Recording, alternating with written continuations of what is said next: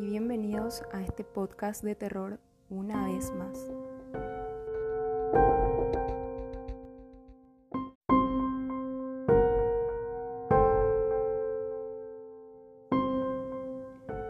Los rumores dicen que durante cada noche de los muertos vivientes, entre las 2 y las 5 de la madrugada, se abre un vacío en el tiempo y en el espacio. Tienes que permanecer en un cuarto completamente oscuro donde haya un espejo y con tu mirada bien fija hacia donde tú sepas que está ese espejo.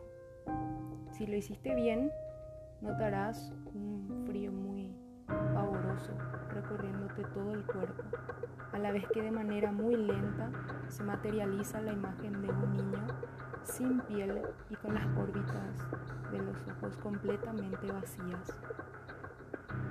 Este niño te va a hacer cinco preguntas muy específicas de tu vida y debes contestarla correctamente.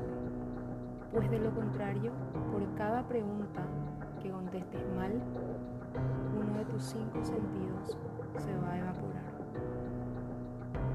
Se va a perder para siempre. Sin embargo, por cada pregunta que contestes bien, tendrás el derecho de decir el nombre de una persona que odies o que simplemente te caiga mal. A la mañana siguiente, esta persona despertará sin piel órbitas de los ojos totalmente vacías. Es un crimen perfecto porque la policía no se va a dar cuenta y no tienes que rendirle cuentas a nadie. Pero tú decides si vale la pena correr ese riesgo o no.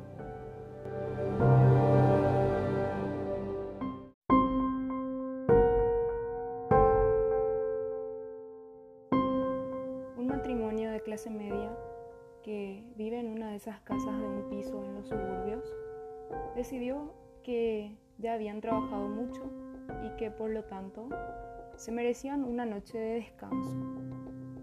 Así que juntos tomaron el calendario y marcaron un punto en un día específico en el que irían a cenar juntos e irían juntos a ver una película en el cine.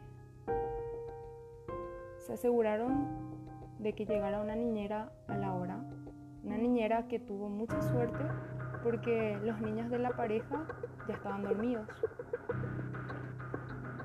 Pasaron las horas y comprensiblemente esta muchacha estaba muy aburrida, pues en el televisor de la sala no había cable. El cable estaba en el cuarto de la pareja. ¿Por qué? Muy simple. Seguramente tenían contratado uno de esos canales picantes que no querían que alguno de los niños viera haciendo zapping. Así, muy resuelta, la joven tomó el celular y llamó al señor que le contestó rápidamente. Le preguntó si a él no le molestaba que se sentara en el borde de la cama a ver un rato la tele. Y este le contestó que no había ningún problema respecto a eso y que lo hiciera. Sin embargo, la niñera tenía otra petición aún más importante.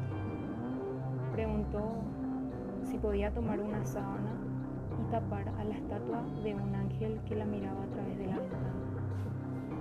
Le daba miedo, pues la miraba muy mal. Hubo un silencio por un largo rato en la línea. El Señor le dijo que no tenían ninguna estatua de un ángel. Horas después, cuando la policía arribó a la casa, encontraron a la niñera y a los dos hijos de la pareja desplomados en el suelo, en medio de sendos charcos espesos y profundos de su sangre. Nunca encontraron ninguna estatua.